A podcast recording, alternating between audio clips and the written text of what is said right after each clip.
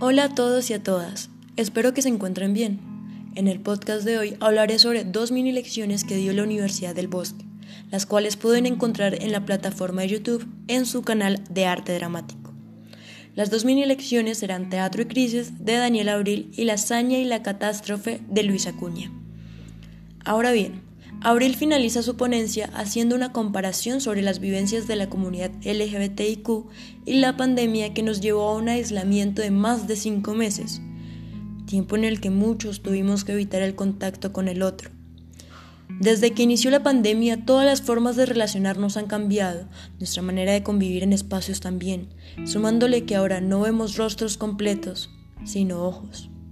Las personas que pertenecen a esta comunidad inician su descubrimiento sexual encerrados en un armario metafórico, en el que se aíslan y se ocultan, en el que el contacto es privado, disimulado y sobre todo juzgado y rechazado por partes ajenas.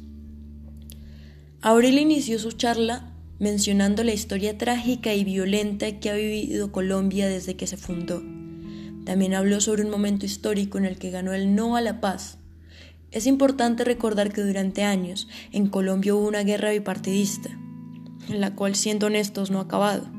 En esta guerra, si uno no era azul, era rojo, y entre todos se mataban. Ocultar la posición política no era una opción. Colombia es un meme mal hecho, un chiste mal contado, y sin duda alguna, una gran tragedia. Los horrores de la guerra que parecen ser eternos en el país, ¿podrían ser usados para hacer comedia? Luis Acuña afirma que la comedia es tragedia más tiempo. ¿Cuánto tiempo será necesario que transcurra para que la historia pase de ser tragedia a comedia? ¿Cuando se encuentren todos los desaparecidos? ¿Cuando el presidente deje de ser reconocido como un títere, un payaso y un inepto? En Colombia sobrevivir es una gran hazaña, pero no una comedia. Lo interesante de las personas que habitan el país es la forma en la que enfrentan lo que sucede, haciendo obras artísticas, montajes, pinturas, poemas.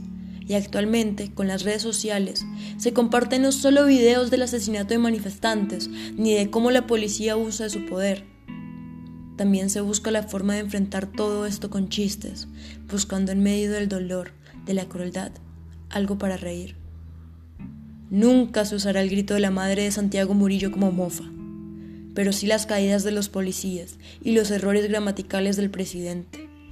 Nunca nos burlaremos de los dolores que nos carcomen, pero sí de quienes los provocan. Finalmente, no olvidemos que el arte es resistencia y es memoria. No salvará al país, pero sí a las personas que viven en él.